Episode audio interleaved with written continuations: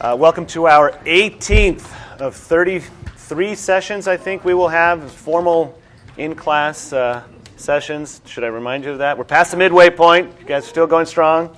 Haven't hit the backstretch yet, but uh, I think we're doing well. Uh, so, welcome to our 18th session. And let me give a, a brief introduction to our speaker today. Uh, he is the George Henry Davis, class of 1986, professor of history at Princeton University, where I believe he's been teaching since 1962. Uh, yeah, he is what the Sopranos would call a made man. Never seen the show, but I think that term is appropriate. Uh, born in North Dakota for our North Dakota contingent, wherever you are. We've got a couple there. Oh, very good. But raised in Minnesota. Wow. I'll let you guys give the rest of this intro. Okay, what's the next thing I'm going to say? Gee. He received his PhD from. Aha, gotcha. Johns Hopkins, uh, Hopkins University, where he studied with the great C. Vann Woodward. His early scholarship dealt not so much with uh, the Civil War directly, but with uh, the abolitionists. And he's published several bar- uh, books uh, on that topic. Uh, he has written, as you all well know, way too many books for me to recount today, but of course, he is most well known for his uh, Pulitzer Prize winning history of the Civil War entitled Battle Cry of Freedom. That was published in 1988, still going strong. Uh, I want to cite a passage that's one of my favorite from uh, the entire book, and it deals with the surrender of Lee uh, at Appomattox. This is on page 849 for anybody cares uh, to look at it. But I, when I first read this book, it was the one where I had to take out a different pen. Actually, I took out a highlighter and just psh, just beautiful. I'd never uh, heard of this passage. Uh, Grant was there, uh, of course, and he had an aide, a military secretary by the name of Ely Parker, who was a Seneca Indian. And Lee, after uh, the surrender terms uh, were submitted, he stared a moment at Parker's dark features and said, I'm glad to see one real American here. Parker responded, We are all Americans. Just wonderful. Would have been a great way to even end uh, the book if it wasn't uh, meant to cover everything in the Civil War. In uh, 2000, well, actually, prior to 2000, uh, 10 years after this book was published, uh, he won the prestigious Lincoln Prize for his book, For Cause and Comrades Why Men Fought in the Civil War.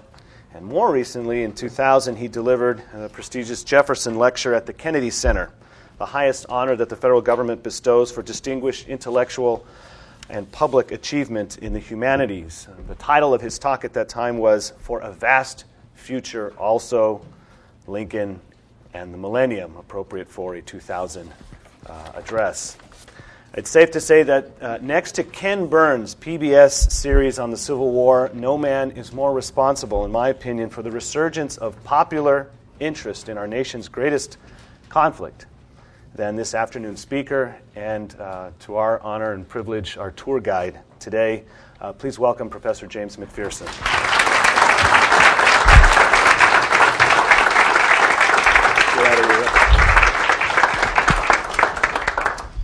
Yeah, thank you so much, Lucas. And uh, I'm sure that all of you have been enjoying the opportunity to study uh, with him and also with the other uh, guest uh, scholars and lectures that you've had. I know that in Philadelphia, one of the people who spoke to you is my good friend and graduate school classmate back at Johns Hopkins in those ancient days of uh, the 19, late 1950s and early 1960s, David Hackett Fischer, uh, with whom I'm also co-editor of a series called Pivotal Moments in American History. I, I know that you uh, have been studying with Allen Guelzo, the 1858 Lincoln Douglas debates. And the reading that I set for you to do is on the causes of the Civil War. So uh, the question I had in mind was what could I talk to you today about that would fit with that and would also provide some kind of a segue into uh, our discussion uh, of the readings.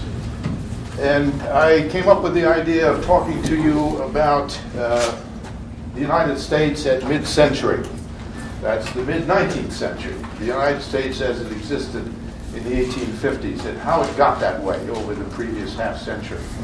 What were the uh, social and economic and cultural and political developments uh, that period that created the kind of society that went to war in 1861? And I've given this lecture a somewhat uh, melodramatic title, which you can discount if you want to uh, Prelude to Armageddon America on the eve of the Civil War. And let me start out by talking about what I see as the single most important um, social and cultural theme in 19th century America, and that is the theme of growth. Now,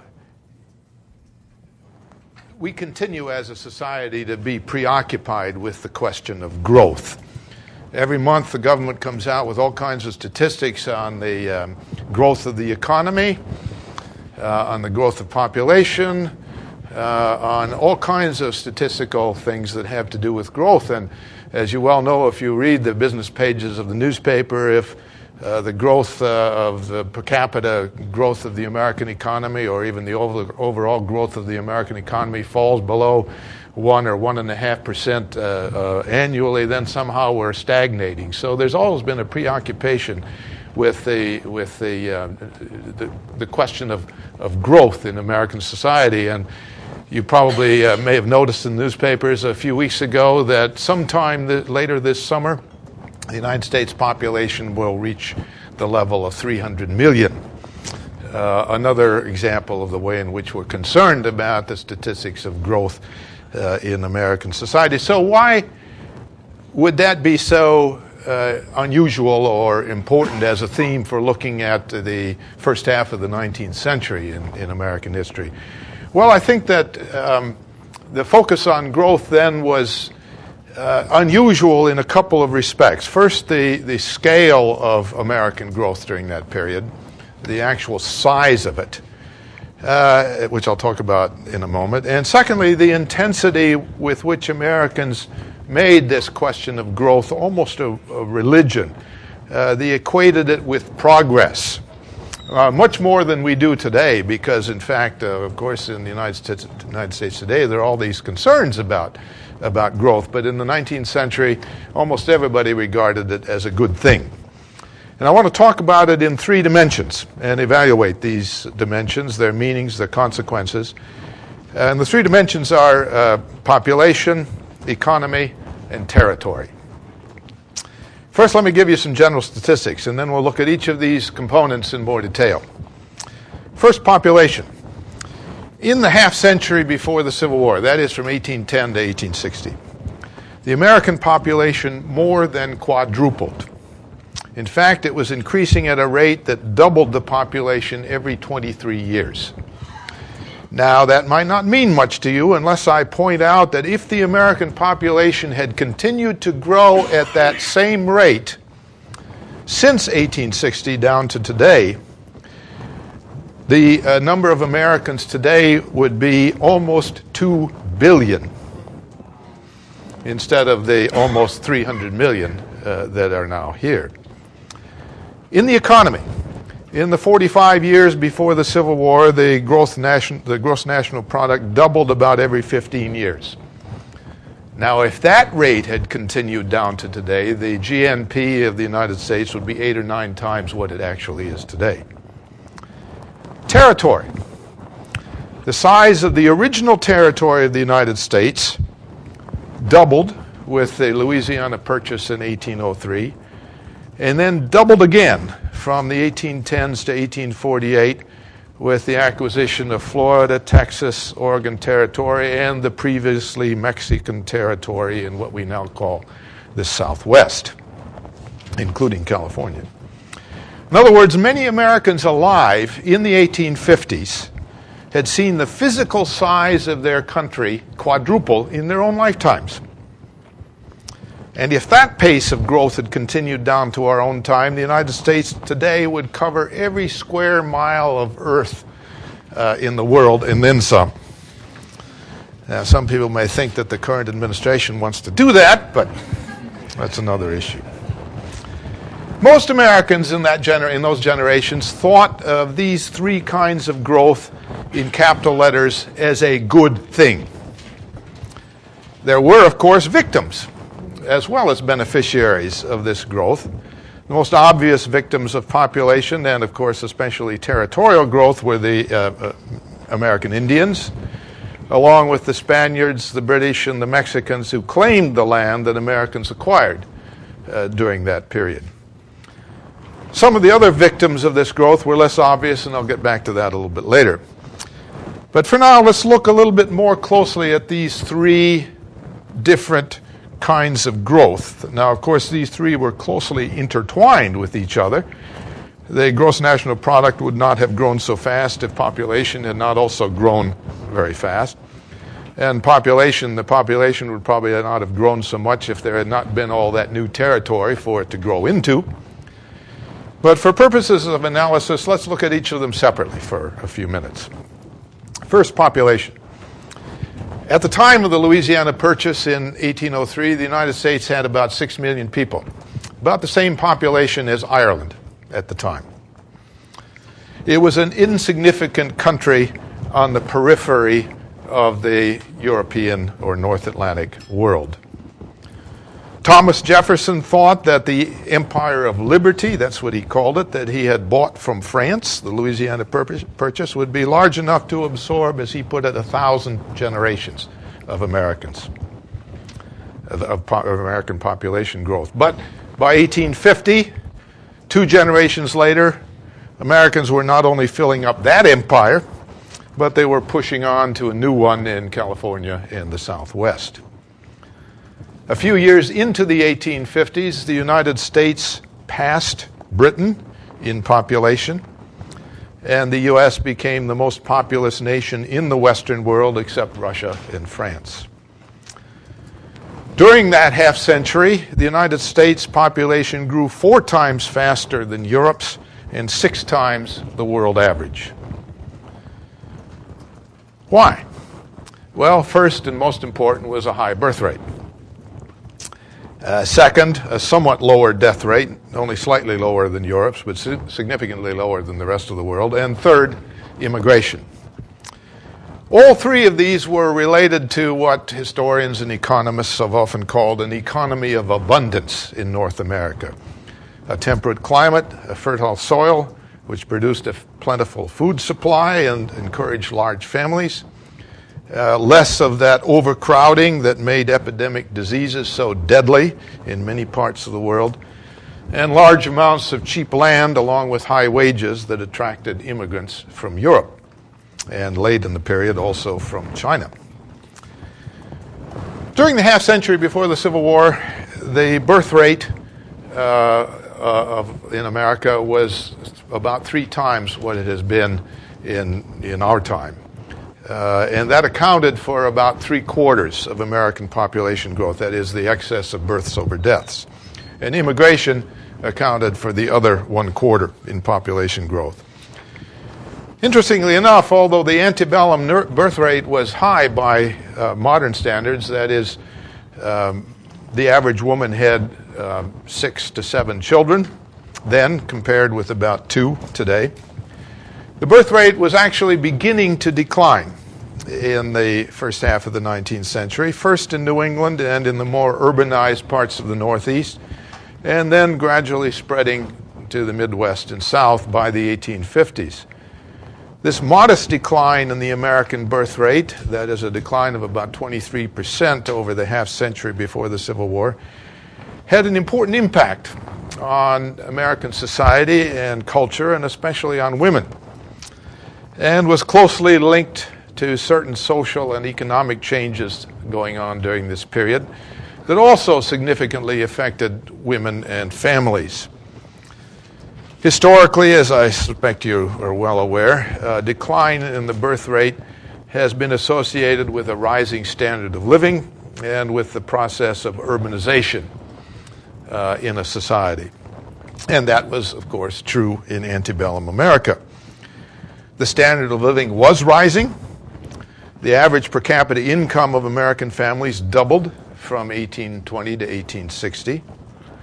And the proportion of Americans living in cities and towns more than tripled during that period. And this trend was even more marked in the Northeast, where the decline in the birth rate was greatest and where the change in the status of women was the most significant.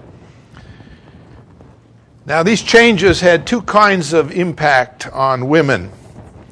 Uh, one that has often been seen, especially by feminist historians, as a negative impact, and the other uh, often more broadly seen as positive. First, that negative impact, if that in fact was what it was.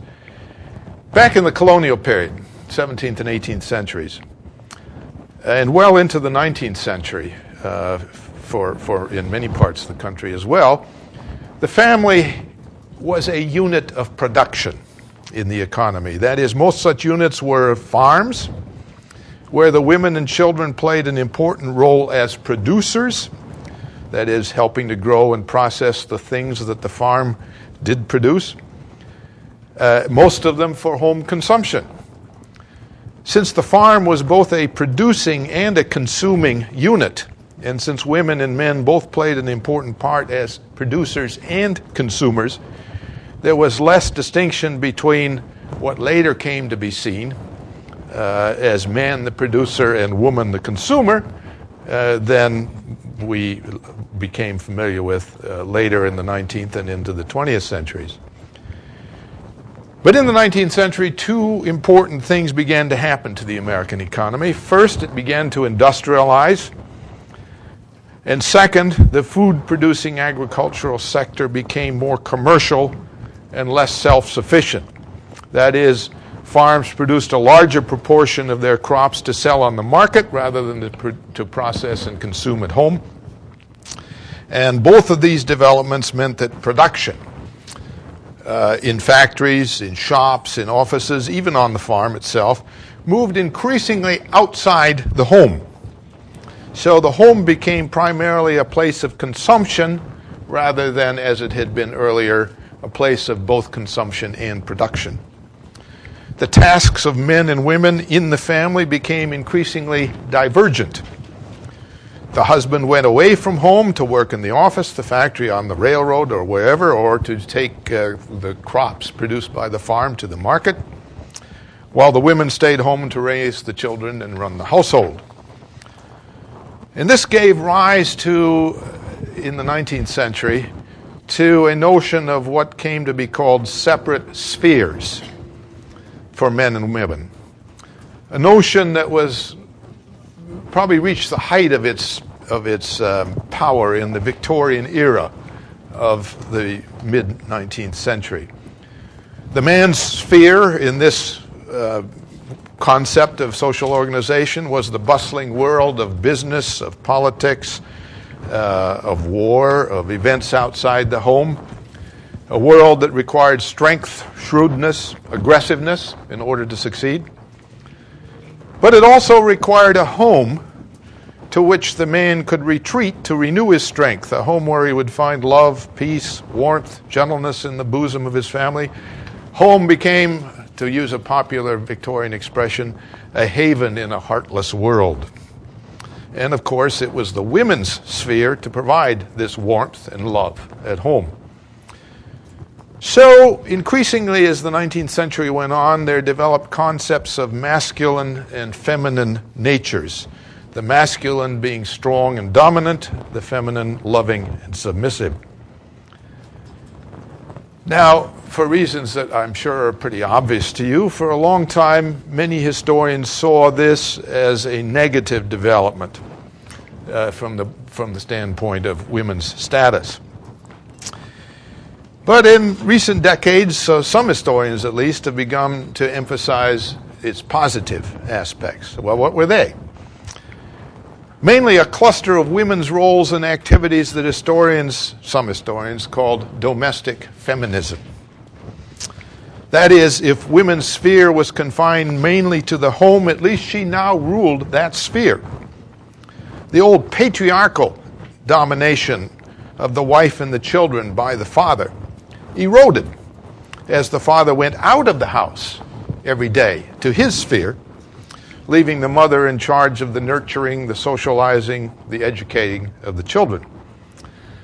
And as the family became less of a producing economic unit, it began to ripen into a locus of love and nurturance of children.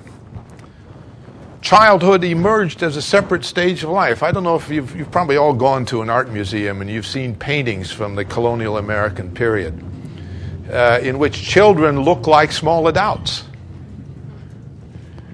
But by the ni- and increasingly in the 19th century, they began to look like kids. And childhood was emerging as a separate stage of life, which was something that hadn't really been in the consciousness of people before. As the parents lavished more love on their children, they had fewer of them. Remember that gradually declining birth rate, which started in the 1820s and devoted more resources to their education by sending them to school in greater numbers for longer periods of time. Now, of course, most of what I've been saying here uh, about women and the family was taking place in upper and middle class families. Uh, but they are the ones who set the standard for society. And in the women's magazines and the popular culture of the time, this concept of domestic spheres and, and uh, the different natures of men and women and the changes in the family and in childhood, that became the kind of cultural standard by the middle of the 19th century. And these, these developments, I think, help to explain both the decline in the birth rate and the rise of the idea of universal public education, which is another dominant theme in the uh, first half of the 19th century. Both again of these important social developments started in the Northeast. They spread into the Midwest and the South by the middle of the century. Both had important implications, that is, the decline of the birth rate and the rise of public education, the idea of universal public education. Both had important implications for women. Uh, the decision to have fewer children was, of course, a mutual one between husband and wife, but it was most often initiated by women and it required the sacrifice of some traditional male prerogatives. In those days, the principal means of contraception was sexual abstinence, and that put the main burden of restraint on males. And having fewer children meant that a middle class woman or an upper class woman in the 1850s was less continuously burdened by pregnancy, childbirth, and the nursing of children than her mother and her grandmother had been. And that freed women, at least middle and upper class women, for more out activities outside the home. So, in a, in a kind of paradox, the notion that women's sphere was in the home became a foundation for extension of that sphere beyond the home. And here is where that matter of education came in. Something of interest to all of you, I'm sure. Uh, women, of course, in this new concept of the family and the separate spheres, women were responsible for the training and the socializing of the children at home. But with the great expansion of education in the second quarter of the 19th century, that socializing and training process of children extended into the teenage years, and much of it began to take place outside the home in school. And what could be more natural than that women would become school teachers, especially when you could get by with paying them less than men? Because women were, of course, seen to be the most qualified in many respects for this training and socializing process that we call education. Thus, the antebellum years that brought the great expansion of public schools in the United States also brought the beginning of the feminization of the teaching profession, as historians have described it. By the 1850s, for example, nearly three quarters of the school teachers in New England were women. And that process was also beginning to move to the West and the South. And of course, if women were to be teachers, they must themselves be better educated. In almost every society and time we know about, at least in Western societies, before the middle of the 19th century, men were better educated than women and had higher rates of literacy. The United States in 1860 was virtually the first society and time in which as many girls as boys went to school and in which literacy rate for the two sexes were about equal. Higher education, of course, college and, and beyond, uh, was still overwhelmingly a male domain. But a few women's seminaries and even colleges got started during this period, and Oberlin College in the 1830s became the first genuinely coeducational institution. Might just mention here in passing that uh, by 1860, the United States was one of the most literate societies in the world. Even counting the slaves, who were mostly illiterate, the United States had a higher literacy rate than any other country except Denmark and Sweden. And this created a large market for popular literature, and especially for newspapers. And in fact, the United States was preeminently a newspaper reading society and had by far the largest newspaper circulation per capita in the world. All of these things would have an important impact on the Civil War. The armies that fought that war were the most literate armies in history to that time. Civil War soldiers were probably better informed on what they were fighting for and about than any previous army in history. 90% or more of the white Union soldiers were literate, as were about 80% of Confederate soldiers. Newspapers were usually available in military camps and were widely read there and indeed exchanged across the lines in informal truces, so each side could read the other side's newspapers. And of course, the principal leisure time activity of Civil War soldiers was writing letters home and reading letters from home. These letters were uncensored, and they offer us today a source of unparalleled richness on which these men, who, remember, at least the ones from the Northeast, had been mainly taught by women, uh, what they thought and did and what they thought they were fighting for. Just a couple more points about the role of women before I get back to what should be my main story here uh, on growth. I should note that women had a very active, played a very active role here in the printed media of the antebellum generation. Many women's magazines flourished during this period. Uh, Godey's Ladies Book is by far the best known one and the largest, I think. Uh, women were the main writers for them and sometimes editors. They were also the principal readers of novels and of short stories, and also the main authors of this form of popular literature, which came into its own in the generation before the Civil War. Most of the best selling fiction authors of that day were women, a source of um, resentment, uh, apparently, for Nathaniel Hawthorne, who once uh, described that damned mob of scribbling women, uh, resentful because their royalties, I suppose, were higher than his. And this, of course, included the author of the best selling and most influential novel, I suppose, of all time in American history, Uncle Tom's Cabin. Harriet Beecher Stowe's book had so much impact on the development of the slavery controversy in the 1850s that when Lincoln met her during the Civil War, he is reported to have said, more than half seriously, so you're the little woman who wrote the book that made this great war. Finally, one other antebellum development connection with women, with women uh, became important during the Civil War. The antebellum generation saw a huge expansion uh, of uh, voluntary associations in the United States.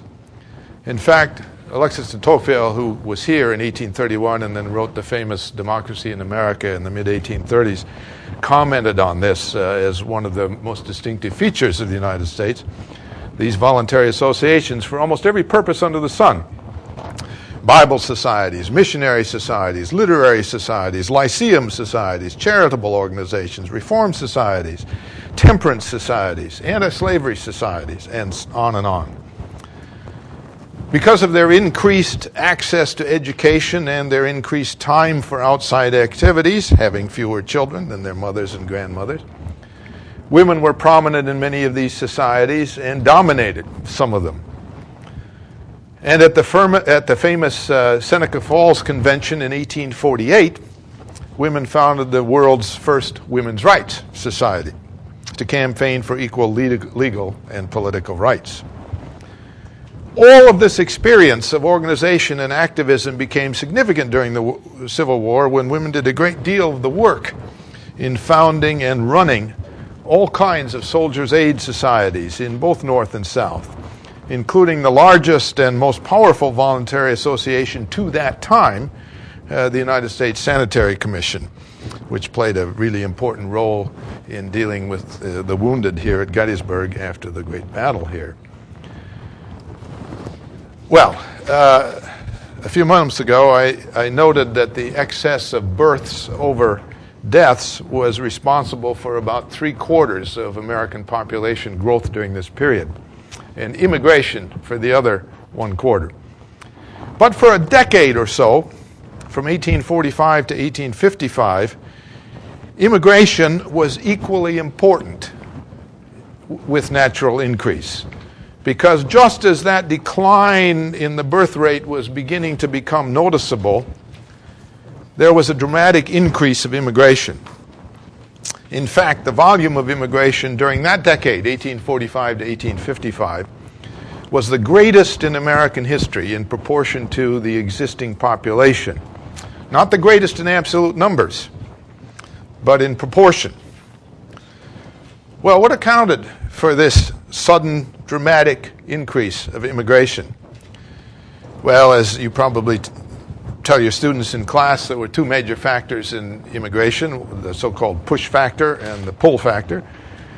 In this period, the principal push factor was the potato famine in Ireland, uh, and which spread to some degree into other parts of northern Europe, and the continuing population increase pressure on a limited amount of land in small countries like the various German states, Scandinavia, and Ireland itself.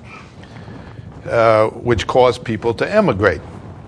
And then the pull factors the cheap, abundant land in the United States, a high demand for labor, and consequence, consequent high wages by European standards, especially in the era following the uh, Depression from 1839 to 1843, following the Panic of 1837 and then another panic in 1839. And as the United States emerged from that Depression, uh, starting in 1843, there was a huge economic expansion and a huge demand for labor at the very time uh, that some of these economic uh, and agricultural problems were driving people out of Ireland and other parts of Europe. Now, we're familiar with the, with the tensions in the United States over immigration today. Uh, and that can help you to imagine uh, even greater tensions in this greater volume, proportionate volume of immigration during this period, which did create severe social strains in the United States of the 18, late 1840s and 50s. I referred earlier to the matter of uh, the victims of growth in the United States during this period. Now, it would not be quite accurate to say that either the immigrants or the native born American citizens were victims of immigration because both, I think, benefited from that high volume of immigration. The immigrants benefited from higher wages, a higher standard of living, uh, greater opportunities than they had in the countries from which they had departed.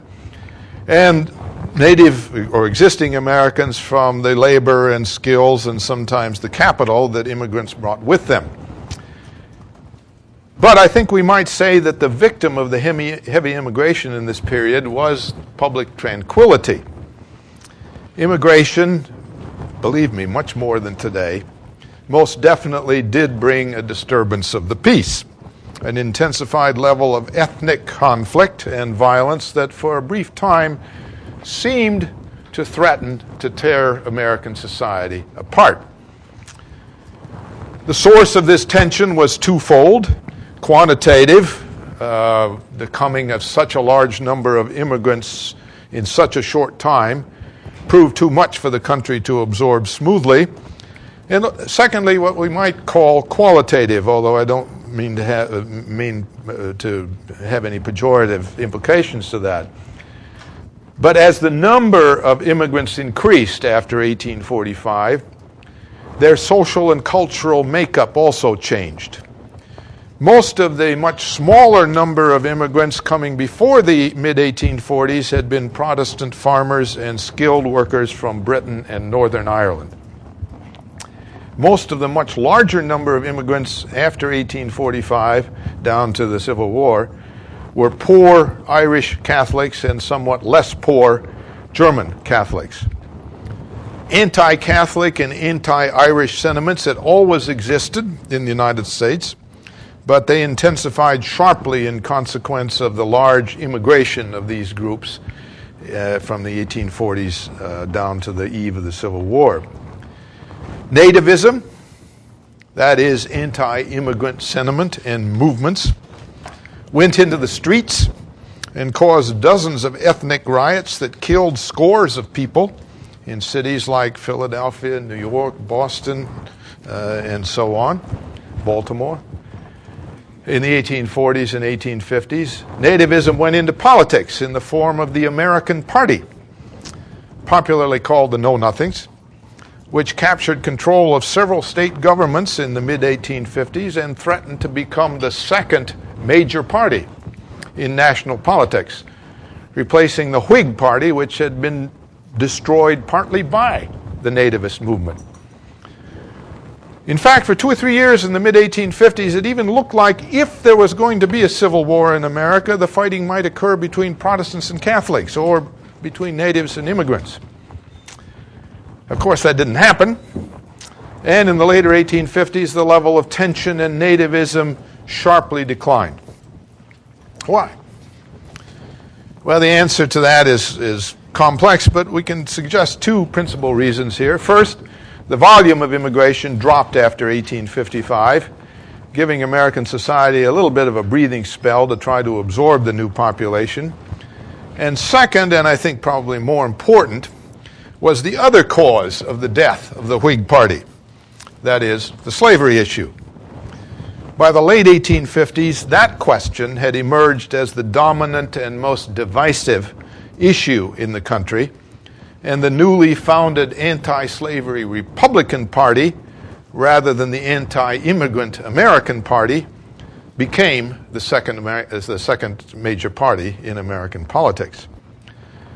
In the end, of course, it was the slavery issue and not the immigration issue or nativism that precipitated a great civil war. Now, this extreme divisiveness of the slavery issue was generated mainly by America's territorial growth. But before we get to that question, I want to discuss briefly that second component of growth during this period that I initially mentioned uh, economic growth and change. I've already noted the doubling of the gross national product every 15 years from 1815 to 1860. And I've also noticed the per capita growth in the growth of national product, which is, means that the, that the economy is growing faster than the population. Well, how did that happen?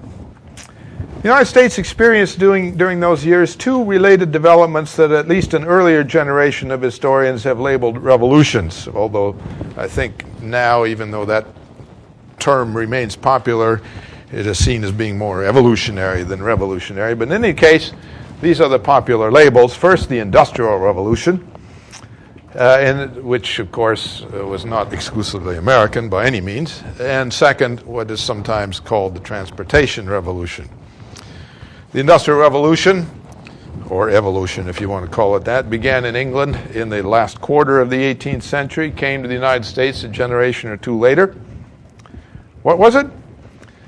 Well, to oversimplify, it consisted of the application of power driven machinery to the manufacture of items that had previously been made by hand or by small tools. Started in the manufacture of consumer goods like textiles, furniture, eventually spread to larger capital goods like steam engines, farm machinery, and so on.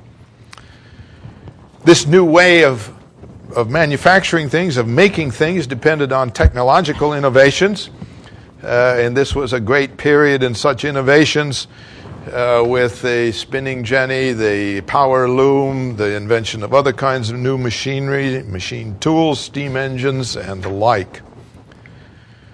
This Industrial Revolution profoundly affected the American economy between the War of 1812 and the 18 Civil War. Before then, that is, before the War of 1812, there had been relatively little economic change in North America for a century or more.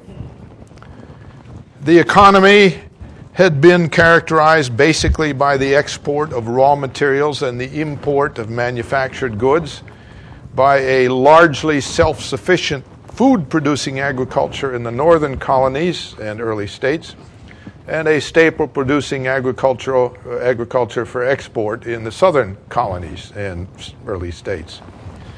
During that century, there had been little growth in the per capita product of the American economy or in the standard of living. That is, though North America had a relatively high standard of living compared to much of the rest of the world, that standard changed little over this century before 1815. And the overwhelmingly agricultural character of the population also changed relatively little. But then after 1815 came rapid, major change that brought the Industrial Revolution to the United States. Indeed, Americans carried it one step farther than the British. And by the 1850s, the United States had developed something that the British called the American System of Manufactures. What was that? Well, put simply, it was the concept of interchangeable parts. For example, consider uh, a musket, and this is where it sort of got started. In the old system of making such a product, skilled craftsmen would fashion the parts or the whole thing and no two guns would be exactly alike. If a part broke or wore out, it would have to be replaced by another handmade component.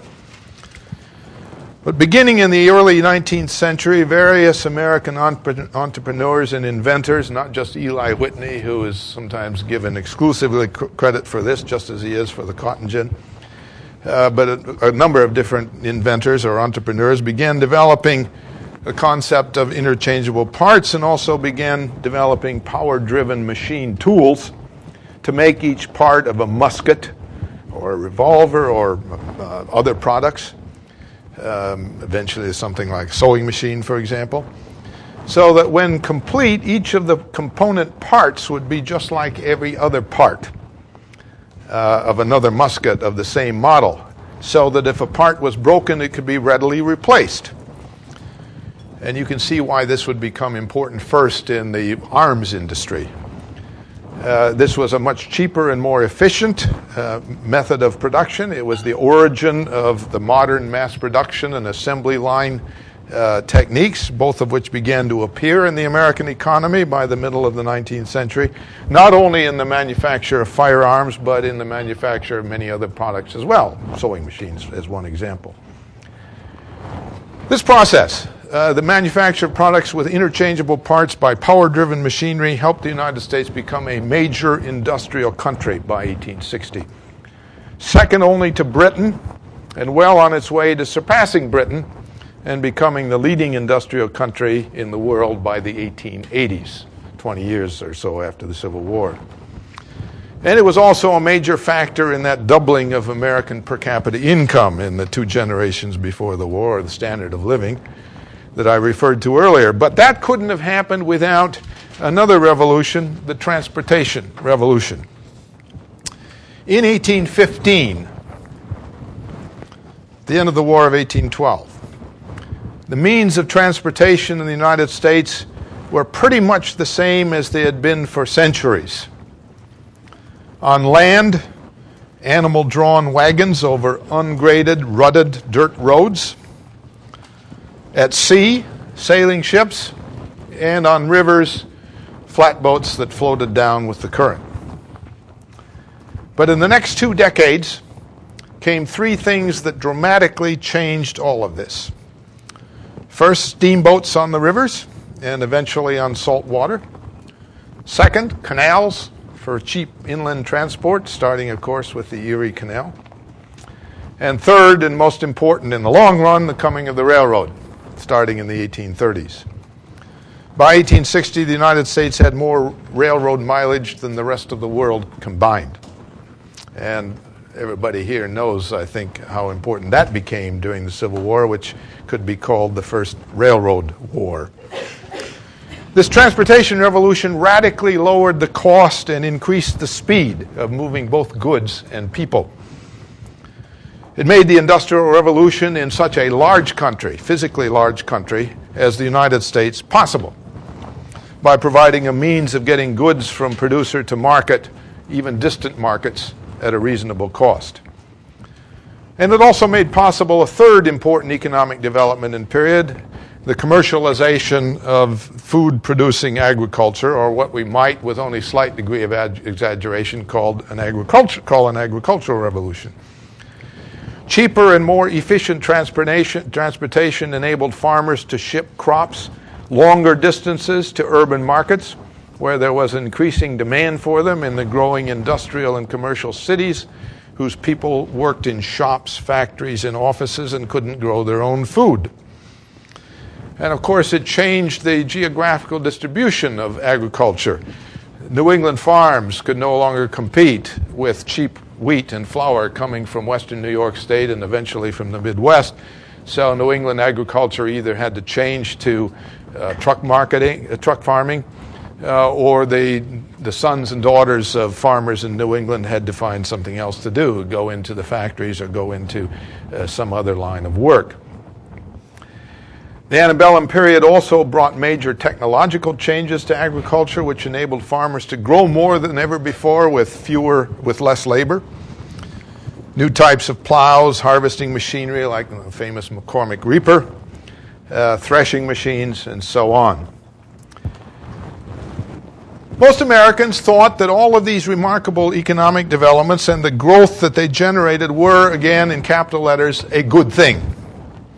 But we might ask were there any victims of these changes, of this growth, this component of growth? And the answer is yes. The victims included first, some skilled craftsmen whose skills were eroded or even eclipsed altogether by the new methods of organizing production. The skilled shoemaker, for example, uh, or the skilled tailor.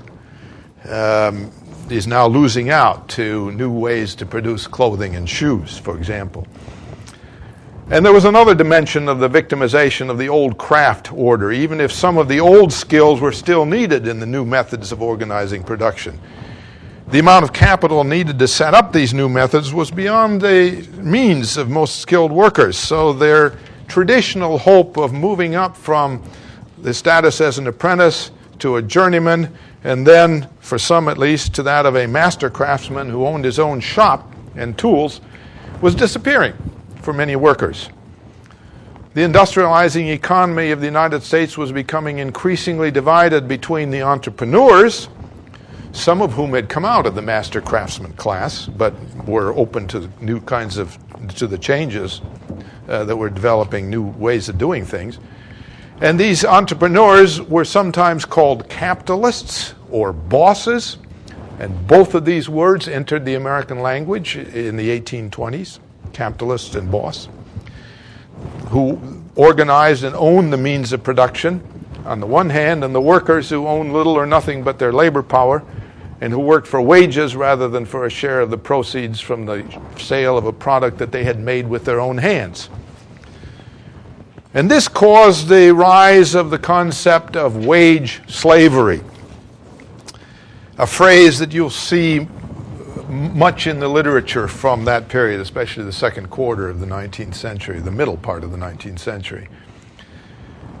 The idea of the here was that the wage earner, who no longer was, uh, was now dependent on somebody else for his living, was just as dependent on the boss who hired him and could fire him or cut his wages, as the chattel slave in the South was dependent on the master who owned him. And add to this the threat of unemployment in the depressions and recessions that an industrializing economy seemed prone to, like the depression from 1839 to 1843, or the recession of 1857 58, for example. Just as uh, the threat of unemployment uh, and the real grinding poverty of the poorest class of unskilled workers or semi skilled workers uh, in large cities like New York, and you have the combustible material for class conflict in this generation. Something new, really, in American society. And at times, that combustible material threatened to catch fire. Working men's political parties formed in the 1830s. Several radical leaders emerged to denounce the system of wages as wage slavery, even denounced in a few cases the concept of private property. There were several violent strikes, and during the recession winter of 1857 58, there were even bread riots in cities in New York City and elsewhere. Some Americans in the late 1850s who had just gotten over their fear of an ethnic civil war between Protestants and Catholic immigrants wondered whether the country might suffer a class war before, between capital and labor. But in the end, that didn't happen either, at least not before the Civil War. Why? Well, because in spite of the grievances and the protests of some workers, in spite of their sense of being victims of the economic changes and growth in this era, most Americans, and that included most workers, I think, benefited from this process and approved of it. And despite pockets of poverty, pockets of imbalance and injustice in the economy, things were in fact getting better for most Americans. And the technological changes going on created more new kinds of of jobs, skilled jobs, like, for example, railroad engineer, steamboat pilot, telegrapher, uh, machinists of all kinds. Created new kinds of skilled opportunities more than they destroyed the crafts, some older crafts like shoemaker and so on. The new Republican Party in the 1850s called itself the Party of Free Labor and managed to convince most Northerners that the real threat to American liberties was not capitalism and wage slavery, not immigration and the Pope, but the power and expansion of plantation slavery, the slave power. That became the dominant devil in the minds of people in the American North. And that brings us to the third component of growth territorial expansion. In the end, that was the component that did bring on a civil war. Because the, the basic issue that precipitated Southern secession was the contest over the expansion of slavery into the territories. These territories, in a way that is hard for us to realize today, I think, represented for Americans of that generation the future, the future of America. The institutions that went into these vast regions west of the Mississippi would ultimately determine the institutions that would prevail in American society, or at least that's how Americans saw it in the 1850s. Would that future belong to slavery or to free labor? The United States could not continue to exist forever half slave and half free, Lincoln said in 1858. It must become all one thing or all the other. Which would it be? Today, of course, we tend to look back and see the eventual victory of free labor as inevitable. But that wasn't necessarily how Americans saw it then. Consider one maybe to you, startling fact. Back in 1810, Thomas Jefferson had called the new territories uh, that he had acquired with the Louisiana Purchase an empire for liberty. But by the time of the Mexican War in, 1850, in 1846, the territories acquired since the American Revolution, starting with the Louisiana Purchase in 1803, had added the five slave states of Louisiana, Missouri, Arkansas, Florida, and Texas to the Union, and parts of two others, southern Alabama and southern Mississippi, while only Iowa, just admitted in 1846, had come in as a free state from any of those post 1783 territories. When the United States went to war against Mexico in 1846, Ralph Waldo Emerson predicted that we will conquer Mexico, but it will be as the man swallows the arsenic, which brings him down in turn. Mexico will poison us. And in a way, he was right. The controversy over whether the territories acquired from Mexico should or should not be open to slavery brought the country to the verge of dissolution in 1850 before it was temporarily settled by the Compromise of 1850, which admitted California as a free state uh, and left it up to the settlers in the territories of New Mexico and Utah whether or not to legalize slavery. As it happened, both territorial legislatures did legalize slavery, though few slaves were taken there. But that solution, called by Stephen Douglas popular sovereignty, didn't really solve anything. It merely papered over the problem. That paper was torn away by the Kansas Nebraska Act in 1854, which reopened the slavery issue in an area where it had been supposedly settled by the earlier Missouri Compromise of 1820 in the Louisiana Purchase, of which the territories of Kansas and Nebraska were a part. Now, in 1854, under Southern pressure, Congress repealed that earlier prohibition on slavery in the Louisiana Purchase territory north of 3630 and opened all the territories for popular sovereignty decision by settlers on whether or not they would have slavery in their territory. That produced a three year civil war in Kansas between the anti slavery and pro slavery forces, a conflict in which hundreds of people were killed as a kind of prelude to the big civil war of the 1860s, in which hundreds of thousands were killed. While that war in, in, Kansas was going on, the Republican Party was born on a platform calling for Congress to exclude slavery from all territories. But a Southern dominated Supreme Court declared in the Dred Scott decision in 1857 that no authority had the power to keep slavery out of any territory. That polarized the country. In his 1858 Senate reelection campaign against Abraham Lincoln, Stephen Douglas's popular sovereignty was whiplashed between the two poles of, on the one hand, Lincoln's insistence on congressional exclusion of slavery from the territories, and on the other, the insistence of Southern Democrats that Congress must pass a federal slave code to implement the Dred Scott decision to protect slavery in all the territories. Southerners split the Democratic Party on this issue in 1860 and formed their own separate party. This Democratic split ensured Lincoln's election, and the South in turn used that election of what they called a black Republican abolitionist as justification for their secession.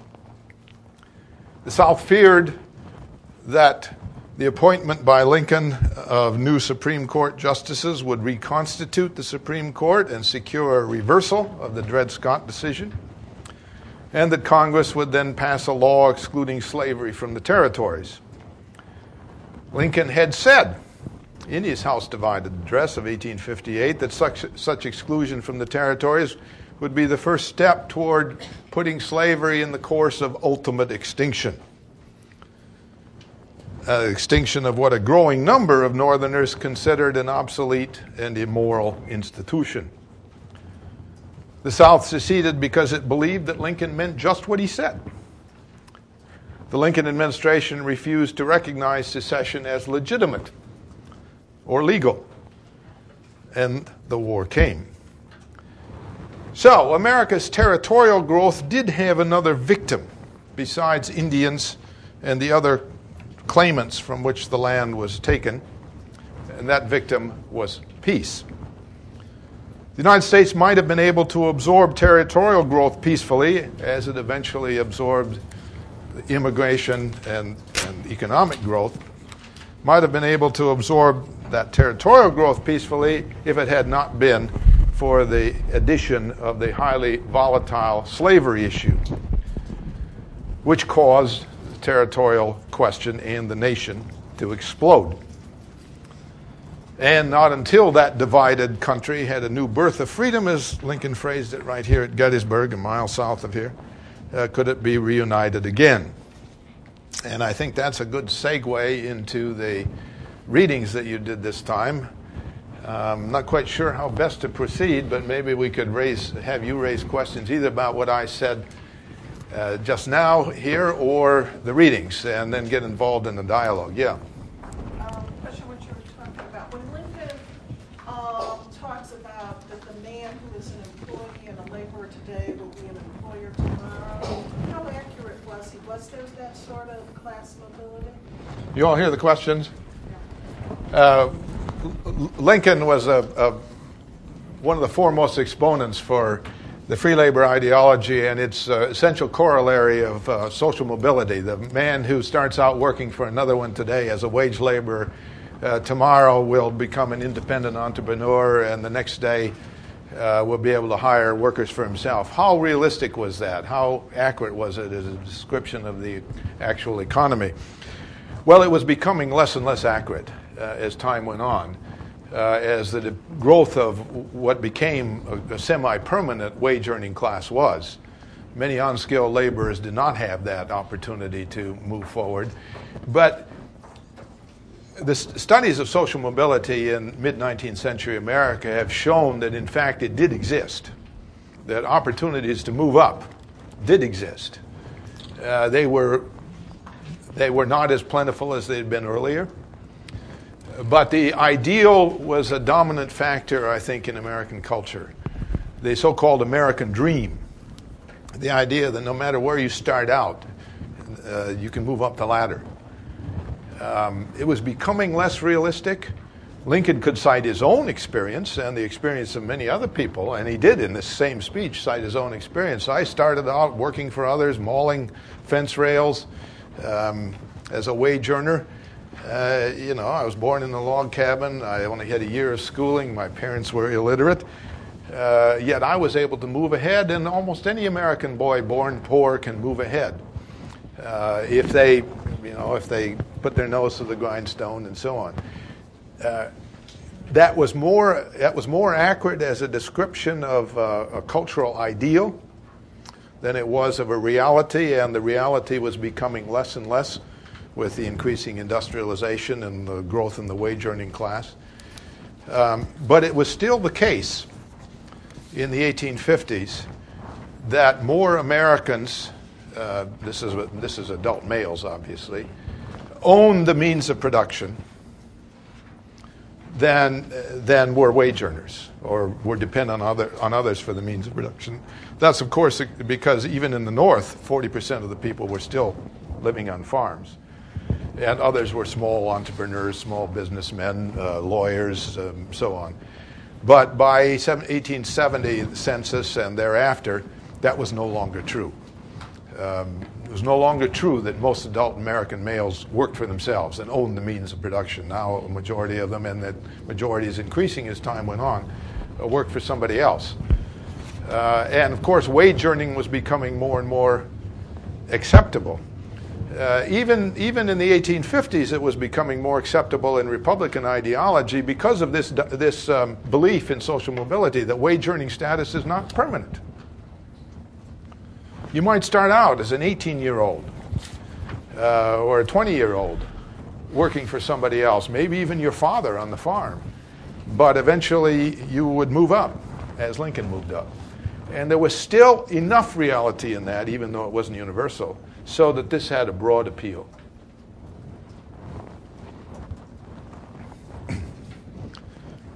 yes.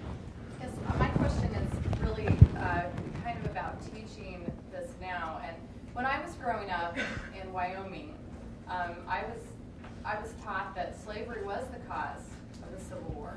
You know, in high school. Um, did you do you see a regional uh, or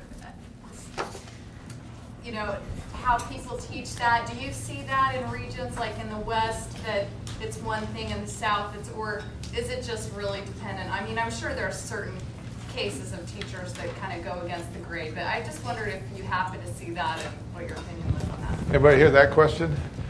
Yeah, sure, there's a regional pattern in this, and I'm sure that's true in the teaching of it too. My acquaintance is mostly with the university and college situation, and I would think that, um, with, the, with a few exceptions, uh, the slavery issue is seen as the dominant factor in bringing on secession in southern universities and colleges just as much as it is at Princeton or at the University of Wyoming. But I suspect that in elementary and in high schools in the South, that's less prevalent than it is in Wyoming or New Jersey. So there still is, I think, some some regional pattern. There's a, there's an interesting um, dichotomy, I guess, about that between what I would say is uh, scholarship uh, on the the causes of the Civil War or on the causes of sectional conflict in the 19th century, where um, historians almost universally focus on the slavery issue as the prominent divisive issue.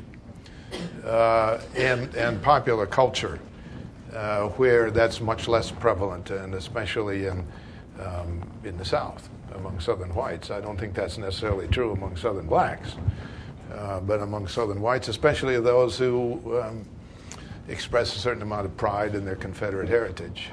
And those, those groups are, are very uh, well organized and articulate and, and uh, have a powerful presence on, in some media, especially the internet, I think. Well, yeah, I was amazed to see the, the reactions to your article. Yeah? Well, so. I, I was not amazed. yeah, I'm sure you were. I, I, I was. Uh, my reaction uh, was a word that also starts with AM, but it was not amazed. I was amazed that you responded to those people, back to those people. I, I well, the editor invited me to respond, so I did. Yeah. There was a lot more to it, by the way, than you saw. I just, I just selected some of the stuff. By the bag. Yeah, yeah. Why did you single out the Jones letter in that response? Um, well, it, it, that's partly a function of the selectivity, I, as I just suggested. I, I didn't uh, Xerox all of that to, for you because there was so much.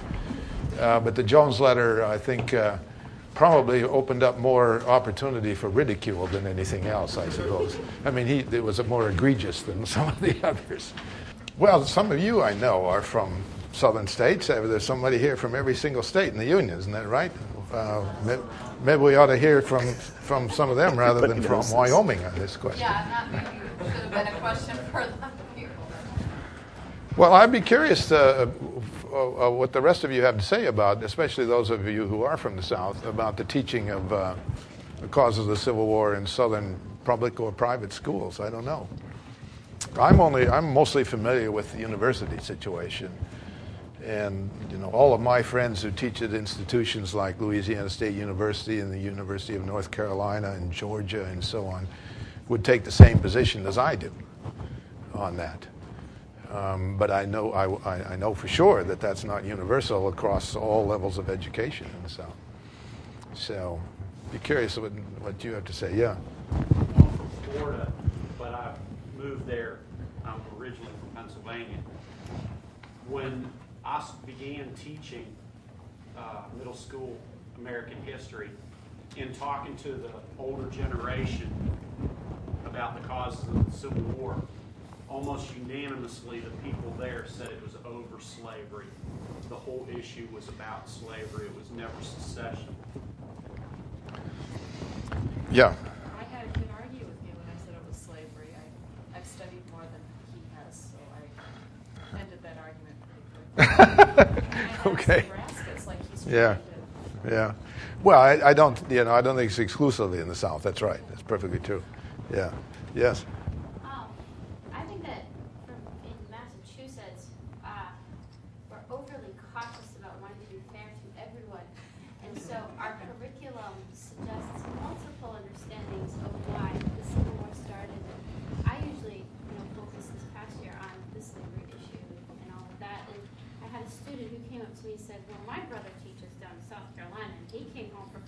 vacation and told me that you are wrong. It's not slavery. It was all about taxes. You know, and I just said to him, I said, about, amongst other things, economics. And so, yeah, taxes were involved. And we're talking about an American economy that was split in half and very diverse. I said, and that's what I talked about. Oh, okay. Mhm. Taxes too. But there is that definite sense, I don't know about the rest of you, but as a high school teacher, to try to, oh, there's multiple perspectives, you know, presentation, almost a fear of saying it was this or, you know, taking a side one way or the other. Mm-hmm. Mm-hmm. Um, I'm, I'm from Georgia, and uh, I'd, say nowadays, I think just as kind of a product of using the same national textbooks that we all get, the books that are adopted by California and Texas, that, um, you know, that slavery is taught as the cause in general. But when Georgia history is taught in eighth grade,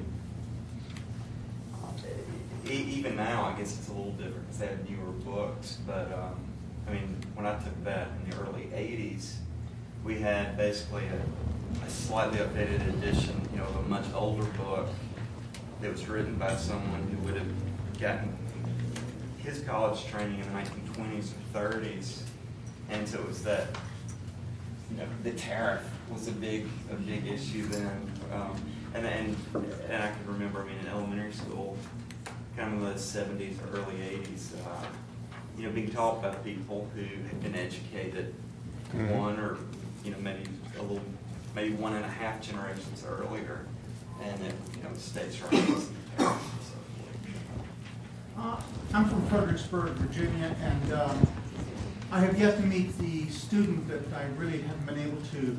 I teach an Ameri- advanced place in American history, history course. This year, for the very first time, I have a feeling I'm going to face a student that is, is, is wants perspective, a balanced perspective. In June, when I first met him, he said that uh, from what perspective are you going to be teaching um, your section on, Amer- on the American Civil War? A northern perspective or from the perspective that I would like to hear from? and I said, uh, just simply, uh, for lack of anything else to say, I said, why don't we just stay tuned and why don't we see what kind of perspective, and you figure out the perspective that I'm coming from. Um, I don't know what I'm going to do at this point. Um, it probably will be a slightly northern or western perspective because I am not a native Virginian. But it is um, sometimes becoming more increasingly becoming a, an issue of perspective and balance of perspective in the Yeah, classroom. If I could chime in here real, real quick, uh, one of the reasons why we established, the Ashbrook Center established this kind of program, uh, along with the master's program that they have in Ashland University, is precisely to help equip high school teachers, uh, not to adopt perspectives per se, uh, but if you're interested in balance and fairness, et cetera, uh, is to equip you guys to show at least excerpts, if not in their totality, primary source documents for your, your students, not just books like th- those by Charles Dew, but the article by Charles Dew, for example, uh, among other things, and, you know, editorials in Southern papers about why they feared Lincoln's election so much. They talk about slavery, but they also talk about you know, violation of the National Covenant, uh, what's going on in the states in terms of personal liberty laws, et cetera, and to let your students weigh and sift the material like historians have to do. Uh, so that's why, for example, we don't emphasize a lot of secondary source texts, uh, but to get you guys familiar with, even steeped in primary source documents that are, by the way, much more interesting, in my opinion, and engaging for your students than most textbooks, I would argue. Yeah, back there, green hat. Green hat. I think Lucas is exactly right. I think it's important for us to present the material in such a way where they can make their own opinions. I mean, at the high school level, I, at least I think part of my job is to create an American citizen. And that American citizen needs to have his or her own opinions. And the only way they can do that is if you give them the skills to be able to read and decipher. And I don't necessarily think that anybody is ever going to solve the question of whether it was states' rights or slavery or economics or not. I think all of those are interchangeable. You know, slavery has an economic twist. And I certainly think that we had still not solved the Federalist and anti-Federalist argument either. So you do have the, the states, myself, Mississippi, who felt like you know, the government shouldn't be telling me or our state what we can and cannot do. So I think all of those elements are there, and I don't think that there's one single issue that causes civil war. At least I hope that there wouldn't be one single problem that would result in such a devastating event in our history. Well, uh, I, I am from Tennessee right now, but I was born and raised in Mississippi, and I think I'm actually a fairly decent representative of my school system in that I was not taught in high school that, you know, oh, don't call it the Civil War, call it the War of Northern Aggression or anything like that. I never, I never even heard that until I went to do my student teaching. And there was one teacher, and he happened to be like the uh, charter member of our local section of the Sons of Confederate Veterans. And of course, so he called it the War of Northern Aggression. But, you know, most of us were taught to think for ourselves and, and make our own decisions. And that's what I tried to teach my children to do in Memphis because most of them actually believe Martin Luther King freed the slaves. So we're, kind of working on that. And, and they, to the, uh, reasons of Civil War, but I, I tell them, I'm like, what you guys have to do is exactly what they've been saying. You have to be able to see an argument for its face value. If they're saying it's states' rights, look at who's saying it, look at what their background is, and you decide if they are making a cover argument for something deeper that they're trying to hide, or that's really what it's about. I try to make them just kind of, you know, in the age of the internet when you have to really figure out what somebody's priorities are and what their agenda is. I'm like, what's this guy's agenda? Do you think that he's really concerned about taxes? Do you think he's really concerned about states' rights, or is it about somebody telling him he can't have the slaves anymore? Um, I grew up in Illinois, but I teach in North Carolina, which even though it likes to regard itself as the good Carolina, so.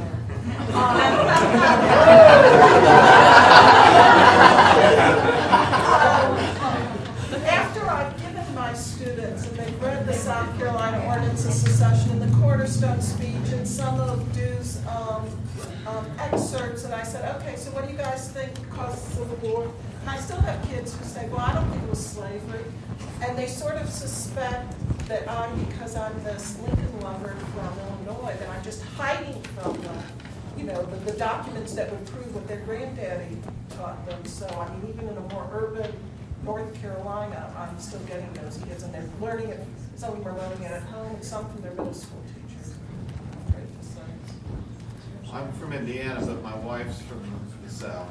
Um, Birth through seventh grade was in Memphis, and she was, in this, in the early sixties, she was strictly taught the war of northern aggression. And she said, it- and then she would move to Florida, and rest of junior high and high school in Florida, where she witnessed frequent chain and knife fights between the black and, and white students within the school itself on a daily basis during the uh, throes of integration.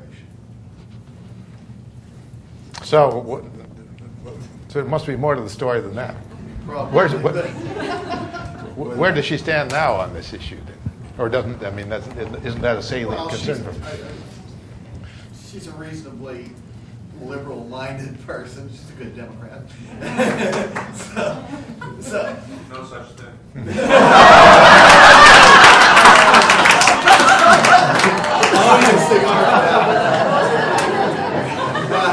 You're here. Anyway, no, I, no, she's, she, she has definitely come around to the perspective that, that the, the South, to the perspective that the South was wrong in, in the political stance they took, but she still bristles if you get into a real discussion where you really push blame to any degree. I mean, she's just, you know, it's in her roots. But- Well, I, I will say that, I mean, even if you, uh, I mean, I can understand that feeling, because even if you understand slavery is an enormous cause of the Civil War, it's still hard to celebrate, uh, you know, Sherman's March to the Sea, or burning Exactly. Atlanta, or, you know, things like that. It's a reality. Well, I was interested in something you said just now when you when when you get into a real argument and, and, and your wife may bristle if there's a question to push blame. Why is it necessarily the case if one argues that it was slavery that, that um, polarized the country in the 1850s is that pushing blame. Why is that I'm pushing sure- blame? I'm not sure I worded that, you know, it really. a Well, no, uh, you, you did word it the way many people think of But- but it. That's we- why I picked on it. But when we have discussion, she bristles, no matter how carefully I try to word things so that they're not, you know, pointing finger and pushing. She just, uh, she tightens up whenever we talk about it, just because she's, she wants to defend her homeland, even though she would personally say that most, that many of the decisions that they made were decisions that they shouldn't have made. Well, what I'm That's trying, human nature. what I'm trying to get at is that uh, the concept of pushing blame, I think, is, is at the root of all of this. Um, and and that, that, that is a, I think, is, is a, leads to a fairly important insight. And that is that we no longer regard slavery as a good thing. But most of the white people living in the South, and for that matter, a lot in the North, in 1860, didn't regard slavery as wrong. Uh, in fact, the dominant theme in Southern ideology and Southern whites, and the, you saw it in Calhoun in the reading, um, slavery was a positive good. Or, of course, um, um, Alexander Stephens' famous cornerstone speech. Um, so, what has changed, I think, and and and uh, creates the, the the concept of pushing blame is that we don't regard slavery as a good thing anymore. But I think I, I, I think in the article I quoted not only Stephens but also Jefferson Davis, and how in 1861 their whole uh, mindset is that slavery is, is a form of property that's protected by the Constitution and by a Supreme Court decision. It was legal in all the territories. Um, and it was, it was an essential part of Southern culture. And, you know, there's no argument. It's from their some point of view, there's the reason they seceded was to protect slavery from what they saw as a threat. Uh, there's no blame attached to that. But, you know, 10 years later or 20 years later, when they're writing about the causes of the Civil War, slavery is now no longer a positive good in the eyes of American culture and indeed in the eyes of many white Southerners. So now the question of, uh, of sla- slavery's relationship to the war changes because people have a negative view of slavery when many people did not have a negative view of slavery in 1860. I think that is the key factor in this. Hardly anybody would have debated, least of all Jefferson Davis and Alexander Stephens in 1860, that this was primarily about uh, the institution of slavery, which was constitutionally protected, an essential part of the Southern economy, um, an essential part of the Southern social order, and it's being threatened by these outsiders who don't understand and don't have any right to interfere or threaten with it. And there, there would have been no blame in terms of, of um, their concept of it. The blame part of it is something that developed subsequently because slavery, our perception of slavery changed by 100, I mean, a lot of people's perception of slavery changed by 180 degrees. Yeah. Isn't that a conflict between one group seeing it as a moral issue and the other group seeing it as an economic issue? And once the war is over and the winning side is decided, then the moral issue becomes the primary issue because it's no longer an economic issue. So therefore, the South must have been bad because they were owning these people and that's morally wrong. Yeah, I and think. that becomes the predominant view. Yeah, I think that's basically right. Yeah. Well, and one thing that changed for me was it was, in addition to the moral issue and the economic issue, was the issue of the race difference.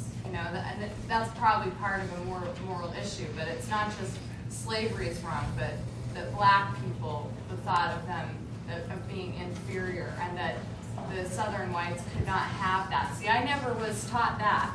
I just, it was just the moral issue or the economic issue, and that was something I never really understood. In fact, you know, quite honestly, that, you know, Dew pointed out really well with all of those letters is that it was a threat to their, you know, their whole society and those race, race relations. And that's Mhm. what, you know, hopefully I can convey to students better than I ever learned. Mm-hmm. Yeah, slavery was economic. Uh, it was a racial issue.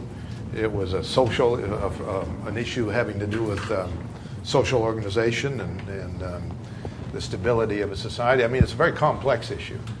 It often gets simplified um, because it's easier to think in terms of, of uh, right and wrong and simple issues. And I think that did, as you suggest back there, did become the situation at, after the war was over.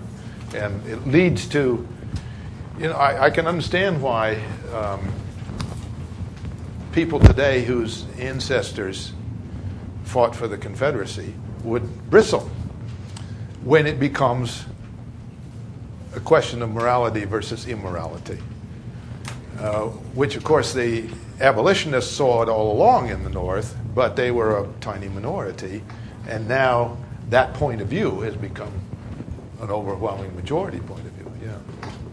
I hope you can answer this question for me that I've been trying to wrestle with for a long, long time, and that is why wasn't there some successful effort over a period of time between 1787 and 1860 that would provide for gradual emancipation and re- recompense uh, for the recompense the slave owners for their property so that they could manumit their slaves. Um, much the way I think that people who grow tobacco in, in North Carolina, Kentucky, and Tennessee, and Virginia should be growing hemp or something else instead. Now, not for the reasons you think. to make paper and uh, create oil and some certain other things. But anyway, um, I think that if they had been able to push that through and done that over a period of 30 or 40 years, maybe we could have avoided the Civil War. Everybody hear that question? Hear that question? Well, before I try to answer it, maybe uh, just open it up for other people to comment on that. Anybody? Yeah. Uh, pretty much, therefore, uh, most of that time period, the South controlled Congress, the presidency, the Supreme Court, and a lot of Southerners are not going to shoot down other Southerners. Yeah. Oh, did you? I don't know if you heard that. Okay. Yeah. I say too that I mean I think where you had emancipation in the North and the beginning, uh, you know, strong beginnings of the border states, it's where slavery was on the decline anyway, with, with the development of the free labor economy, the slave labor economy was in decline. But all those decades leading up to the Civil War, you had the opening of the Southwest in Alabama and Mississippi and on to Texas and Arkansas. And so that was a growing and vibrant slave labor economy. So it's just, you know, not good ground for getting rid of that system.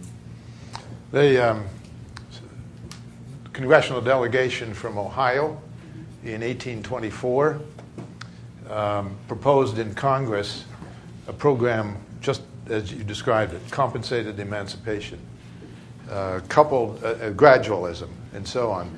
And the, the southern states squashed it. Had nothing, wanted nothing to do with it. And even as late as 1862, Lincoln proposed to the border states, Kentucky, Delaware, Missouri, uh, and, and um, Maryland, a program of federally compensated um, emancipation for their slaves and told them bluntly look, this is the best offer you're going to get because if this war goes on much longer, slavery is going to be ground under the, under the um, friction, friction abrasion. Those are the phrases that Lincoln used. And the congressman from the border states in July 1862, when the handwriting is already on the wall about what's likely to happen if this, to slavery if this war goes on, voted two to one against accepting federal compensation. Now, this is not Mississippi and South Carolina, where slavery is, you know, where there's a majority of the population are slaves and slavery is profit, profitable. This is Kentucky and Maryland and Delaware, where slave in Delaware slavery has virtually disappeared. Uh, Delaware refuses to, emanci- to, abol- to ratify the 13th Amendment, even though, you know, Slavery's gone, and there are only 2,000 slaves in Delaware. You're from Delaware. Yeah. You know that. Delaware just likes to be stubborn. Yeah. I think, it- I, I really think it was just their way of Probably so. a point. It was a principle that they, Yeah. they wanted to. But I mean, the, the, the, the, the larger point about this is that there were proposals for compensated uh-huh. emancipation, and the people who would have been paid for freeing their slaves had wanted nothing to do with it. For you know, profitability of slavery in the cotton kingdom of the Southwest, because they feared the racial consequences of it, because they didn't like anybody else telling them what to do. Of course, that's how slavery was abolished in the British colonies, compensation. But that's because the slaveholding population had no representation in the British Parliament and the United States Congress, as somebody in the back row pointed out. Um, they, they were powerful uh, in the United States government. Yeah, way back there. Could you argue that Northerners, and I'm trying not to make anybody kicked off, could you say that Northerners dealt with change more objectively or effectively than Southerners did? But, you know, I'm sorry, with, you know, I'm continuing with what you were saying earlier with uh, industrialization, with immigration, with uh, changing roles of women. You had all these things that were, were happening in the North more quickly than in the South. And so you had this regionalization where, you know, again, talking about um, you know, differences in uh, philosophical backgrounds in the North, you know, maybe it was a little bit more of an opportunity to say, okay, we can add these things incrementally, or these changes incrementally, where in the South it's like, no, it's moving too fast for us. We don't. Well, I think as a well, we'll get we'll get to Mississippi to respond to this. Yes, okay. Just comparing removing slavery to industrialization.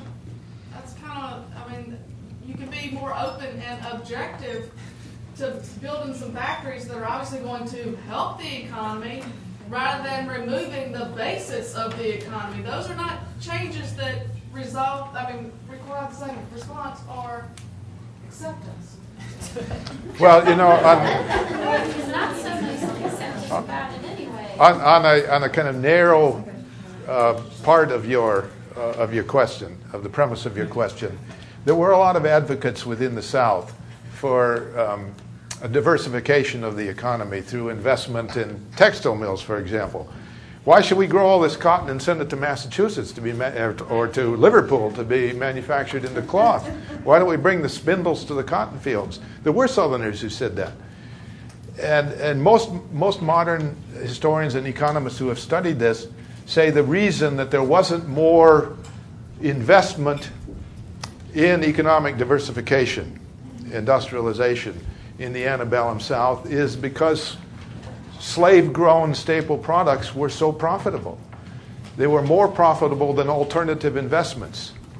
You've got, I mean, you've got New England, stony soil, worn out soil, can't compete with agricultural products coming in from western New York State, Ohio, you know, Minnesota, and so on. So they invest in textile mills and factories and railroads and so on because those are profitable investments. But in Mississippi, your greatest profit, if you have money, is going to be in plantation agriculture and in slaves. Or if you live in Virginia or North Carolina and own slaves, selling those slaves to the rich cotton fields in Mississippi and Arkansas is a, is you know you're getting more money from that from than you are from investing in textile mills. So that's that's just a narrow slice of your question, but that's part of the answer. Yeah. I happen to be from the, the great Northeast, but I did live in the wonderful state of South Carolina. And uh, if you drive through the Northeast today, you could argue that the industrial balance has shifted to the south southwest, and that exactly what you're talking about has happened. It just took 120 years Yeah. to do it. Yeah. I'll show you the Rust Belt. Sure. As we call it. Yeah, no, that's that's perfectly true. Or upstate New York, which uh, was the kind of cutting edge of um, economic development in the Erie Canal days, is now a depressed area. No, I think that that's that's part of the answer to the question. Yeah. Well, just to, to go back to the question itself, how well did the uh, nativists adjust to the influx of immigrants? They didn't adjust well to that at all. Well, I think they complained about it, but I don't think they had a choice. Say again? I think they complained about it, but I don't think they had a choice. It was coming You whether don't they liked it consider or not. riots reacting? That's a Right. pretty strong reaction. Well, there were certainly social tensions over immigration, as there were, I mean, later in the 19th century over um, industrialization and great labor strikes and riots and so on. But in the end, they didn't lead to a civil war. I mean, there's a, there's a kind of scale of intensity here that's going on. Yeah. To me, it comes down to a social diversity issue. In the North, you have a very broad ethnic base. There's a big mixture or melting pot, if you want to call it that, because of the immigration going to that Section 2 work in the factories. And so your conflict, your social conflict in the North is between nativists and immigrants. It's not between, like in the South, between colors of skin. It's You mean- between how long you've been in the country I mean, once your dialect's the same, you can't tell them apart. Whereas by looking at them, you can still tell them apart. But in the South, it's not a, well, you have a chance to educate yourself in the North if you're an immigrant and to rise above the American dream. And that you can become a native over time. In the South, your race lines don't have a choice. The success of one depends upon the oppression of the other. So it's not going to be the same thing because it's a race difference rather than an economic or social standing issue in the North.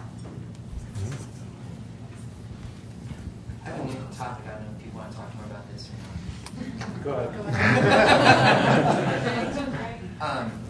wondering if you could talk a little bit maybe about some of the, uh, or unravel some of the thinking pro and con about the constitutionality of secession. Like whether, I mean, no one wants to defend it on the basis of defending slavery, but just like you set that issue aside for a minute and just kind of talk about, you know, do, do states have that right? Um, you know, do you talk a little about that? Question is uh, constitutionality of secession. Uh, the Supreme Court before the Civil War never ruled on that issue. The Constitution itself is silent on the issue. The um, Kentucky and Virginia resolutions in 1798, 1799 come close to asserting superior state sovereignty over uh, national sovereignty. Uh, interestingly enough, James Madison, who was the only framer of the Constitution still alive in 1832 and 1833 when South Carolina, under John C. Calhoun's influence, asserts the right, the superior sovereignty of a state to and can nullify a national law, which is one step short, I think, of talking about the legality of secession, now repudiates that idea, Madison in 1833. For, for whatever reasons, he's changed his mind on that question. Uh, the only time the Supreme Court ever ruled on the constitutionality of secession was in 1870 in a case called Texas versus White, which had to do with whether bonds issued by the state of Texas when it was a Confederate state um, whether they were legitimate bonds and must be the responsibility of the state to repay. And the United States Supreme Court said no, because secession was illegitimate, these bonds are illegitimate. But of course, that was a court in which Abraham Lincoln had appointed most of the justices. So what else were they going to rule? There's no. Um, the argument in 1860 and 1861 was partly about the Constitution. Um, the people who advocated the right of secession said the Constitution was a compact among sovereign states in 1787 who had delegated some of the functions of that sovereignty to a national government. Uh, you know, the, the, the right to um, carry on foreign relations, the right to regulate interstate commerce, uh, the power to, uh, to uh, declare war and certain other manifestations of national sovereignty that the states delegated to a national government, but that they did not delegate the fundamental sovereignty which retained which remained in the states. And having delegated that these functions of sovereignty to a national government in the form of a state convention that ratified the Constitution, they could withdraw that ratification, which they did in 1861. The secession conventions basically reversed the ratification of the United States Constitution that they had, that an earlier convention that their grandparents, their grandfathers, had done in 1787 1788 and reaffirmed their sovereignty so that South Carolina, the first state to secede, was now the sovereign state of South Carolina and didn't become part of the Confederate States of America until two months after it had seceded, and so on. Uh, so that was the so called compact theory of the Constitution. Those who opposed that said the preamble of the Constitution says the people of the United States do hereby. That the fundamental sovereignty that created the national government resided in the people, not in the states. And that the United States was a nation before it was a, com- a conglomeration of separate states. Lincoln was actually pretty articulate about this in his first message to Congress, no, or was it in his inaugural address? A, if, yeah, in which he said, um, you know, the states never had uh, an independent existence outside of the United States as independent sovereign states.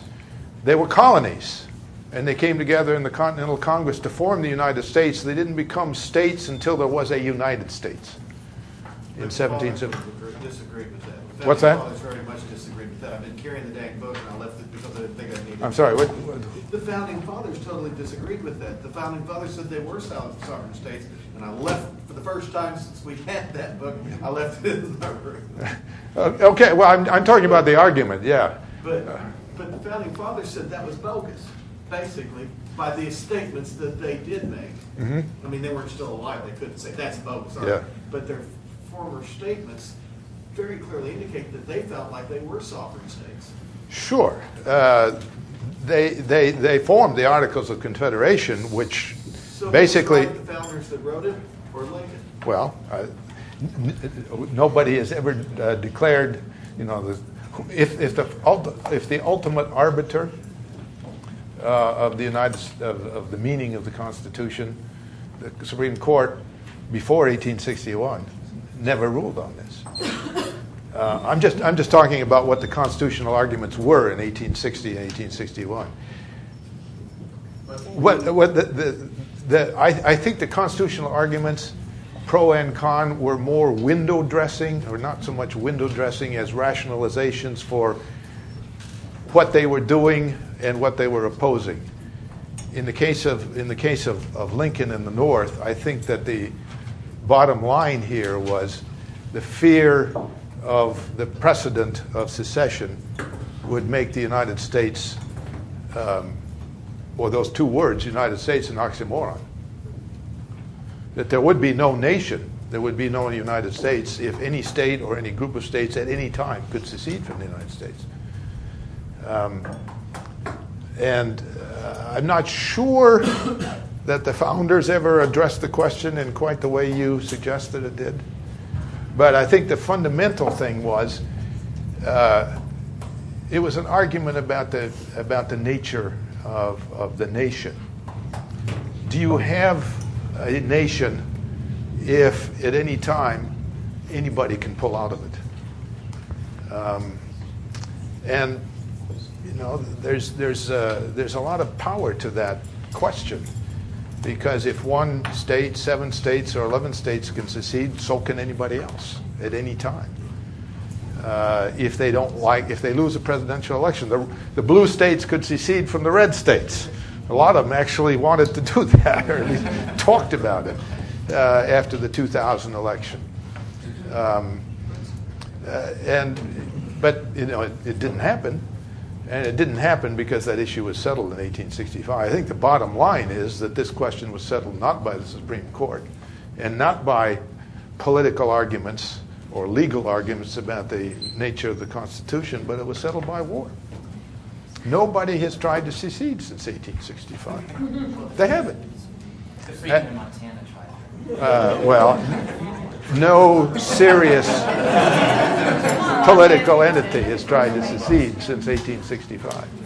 And, you know, so I, I don't know, I, that doesn't necessarily answer your question, but I think the, the fundamental answer to it is that there's no way to decide this by constitutional arguments. I think it was decided by facts of history rather than by constitutional arguments. That's just like a brief follow-up. Like the, um, because we've been talking a lot about the difference between like political rights versus natural rights. It seems like Lincoln, we were talking last night that Lincoln made a big appeal to natural rights. Did Southerners do that as well? That like whether, whether it's in the Constitution or not, it doesn't matter. Um, if people, if government is abusing you, you have the right to revolution. Mm-hmm. They're making appeals to natural rights. Did Southerners make that appeal, like um, Jefferson Davis or others? They certainly did make. The question is, uh, um, did Southerners make an appeal to natural rights as uh, um, as an argument for secession? Yes, some of them did.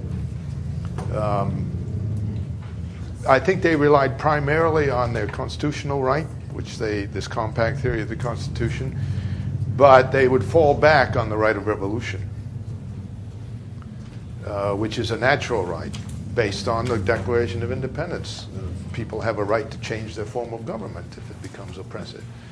So yes, they did appeal to that particular natural right. Now, they they would they would quote that part of the Declaration of Independence, but not necessarily the part that said all men are created equal, with an equal right to life, liberty, and the pursuit of happiness, because that seemed to go against the institution of slavery, and in fact was the fundamental text cited by anti-slavery people in the North.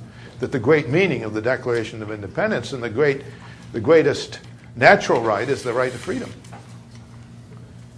So that particular natural rights argument was a northern, or an, I shouldn't say so much northern, it was an anti-slavery argument, um, and and not not so much a, a natural rights argument that was in, in, uh, advocated by the South. They would uh, fall back on the right of revolution, the right of self-government, the right of a people to change their form of government if they feel it's become oppressive, and they did advocate that uh, in 1861. Yeah, I saw another, somebody else. Yeah. I was going back to an earlier point. Uh, we were talking about whether or not people can succeed, secede from the Union. And I think we talk about these founding documents, we often forget about the Articles of Confederation. That's not the title of the document. The title of the document is the Articles of Confederation and Perpetual Union. Yeah. The word perpetual has a very specific meaning at that point in time and was common usage. And even when you read the papers of the Anti-Federalists, they talk about this whole nation, not about colonies associated together. And It was clearly understood that secession was not possible under the Constitution or the Articles or even as a result of the Declaration of Independence. And that's where Lincoln, drawing particularly on the Declaration of Independence, was unwilling to recognize Southern secession. Well, I think you, you, bring up a, good point. The Articles of Confederation did say that the, the union created by these articles shall be perpetual. And that's the only place. And the, the, the preamble to the Constitution said, in order to form a more perfect union. Now, I've never quite understood what could be more perfect than perpetual, but it, it does sound pretty, uh, pretty strong. And, and again, Lincoln, Lincoln would cite cite this, these documents from the founders too. And, and, it was very common usage. I mean, we've been joking this week about uh, Schoolhouse Rock on television. For those of us who are too old to remember, it doesn't mean anything. But those who do remember it, it's a powerful thing that is common understanding, shared nationally by people of that generation. And I think the same thing applied to the founders. This union was forever. Well, there's, a, there's another, um, again, this is the Lincoln point of view about it.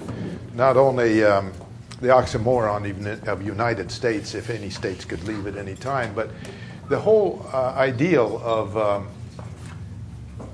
of, of, a republic uh, based on free suffrage, at least for adult white males.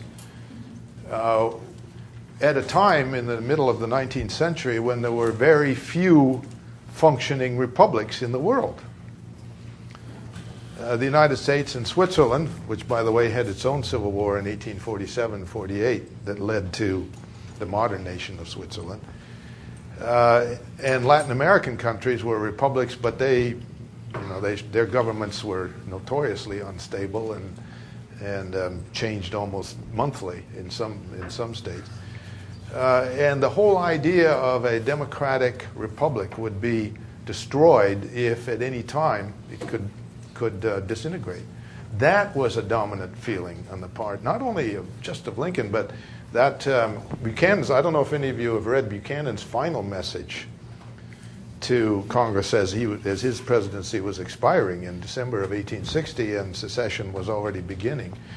Um, he made the same point that this would discredit the whole idea of um, on which the United States was based, that and and would play into the hands of European uh, monarchs and aristocrats who had said for generations that this upstart republic across the Atlantic would never survive.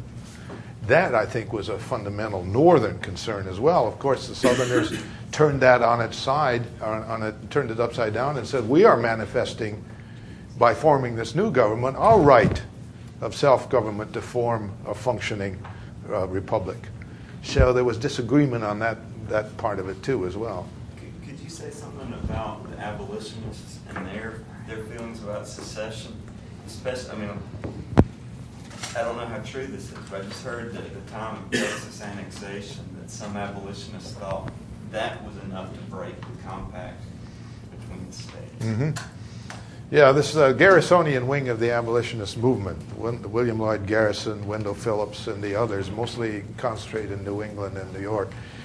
Um, were disunionists uh, in the 1840s and 1850s in the sense that they regarded the Constitution as a covenant with death and an agreement with hell. Uh, and they advocated secession of the northern states, uh, which, of course, didn't carry a whole lot of weight with the political leadership there. But once the southern states seceded in uh, early 1861, most of the Garrisonians became strong Unionists because they said, well, death and hell have seceded, so now uh, they, they in, in, effect welcomed the war because they saw that it would end slavery, they, or they hoped that it would end slavery. And they advocated that this become an anti slavery war and not just a war to restore the old Union. So they flip flopped on this issue. Um, for years, they had advocated the secession of the free states from the slave states. And now, when, when the opposite happened, they saw an opportunity through the cause of union to bring an end to slavery. So their disunionism, like I suppose that of the, of the, of the actual seceders, the southern states, was an instrumental disunionism. They hoped that it would accomplish a certain end. And when the end could now be accomplished through other means, they, they changed their disunionist philosophy. Yeah? I'll seek uh, a question off the track here. You've seen a lot of college students come and go. You've taught a lot of them, taught a lot of graduate students. What's the What's the best piece of advice you can give a high school, middle school teacher on what you think they need to do to get students ready to enter your classroom or classrooms in general across the broad scope of post-secondary education? wow, that's a good question. Um, Well, from, from talking to a lot of undergraduates over the years about the difference between their college experience, or college classroom experience at any rate, and their high school classroom experience, is that they need to be prepared to do a lot more reading, study, independent thinking and, and work than they ever thought they would in high school. Although I've had students who had had advanced placement in high school where they've already had some of that. And I think they tend to be better prepared for the, the more intense level of, um, of study, really, uh, of, of, of reading and of independent uh, writing papers and so on. I suppose maybe writing is the, is the hardest thing that a lot of college students who haven't had that much experience in writing in high school uh, find that they have to learn to do. So, experience in, in writing and uh, the ability to read large amounts and absorb that information and think independently about it uh, is probably the, the greatest or the sharpest transition from high school to college. Um, so maybe that's what they need to be advised about or, or prepared to to um, to undertake when they get to college that might be different from the high school experience. I don't know. I, I, I, don't, I don't feel like I'm any expert on, on that issue. Um, but that's one thing that occurs to me just from talking to students about the difference between high school and college. Let's do one more question and then mm-hmm. What I find fascinating too, like put it all in international context, that, that in these very same secession decades, so to speak, that in the German states, it was like the reverse is happening. That Otto von Bismarck is, is forging, breaking the power of 39 states, fiercely independent, very proud of being Bavarians or Hessians or Hanoverians. So he's creating this national umbrella government in Berlin. And then here people are struggling to hold on to it. So is there any, was there any observation I'm, fi- finding myself asking now, was Lincoln aware of how in Europe, in, in Italian states as well? Italian states yeah. as well. Well, uh, I don't know, you all hear the question? Um, at, the, at the same time, the United States was facing the threat of breaking up a single nation. Germany and Italy, but especially Germany, were unifying several independent states into one nation. Um, Lincoln was not that much of a student of international politics, but he certainly was aware of some of these processes. I think Americans in, in the late 1850s and early 1860s were paying more attention to the Italian uh, consolidation than they were to the Germans. Uh, the Germany was, of course, a slightly later development in the later 1860s and then culminating in 1870 with the Franco-Prussian War. There was a lot of attention paid to Garibaldi, for example. Um, uh, and in fact, Lincoln it wasn't Lincoln, but Seward, Secretary of State, even offered Garibaldi a commission in the Union Army. Um, Garibaldi made some conditions about it, and it, it never worked out. Uh, but there was a lot of awareness of what was going on there. The, the, interesting thing is that the process of unification in all three societies, Germany, Italy, and the United States, in some ways was, was made possible by a war. I mean, just as in the case of, of the United States, it was the Civil War that really created the nation um, after the failure of the effort to divide the nation. And it was really a series of wars, and then the, uh, in both Italy and Germany, the um, Austro-Prussian War in 1866, and then of course the Franco-Prussian War in 1870, that consolidated these 39 different German entities into one nation. So, if there's a generalization here, it is that nations are created by war more than anything else.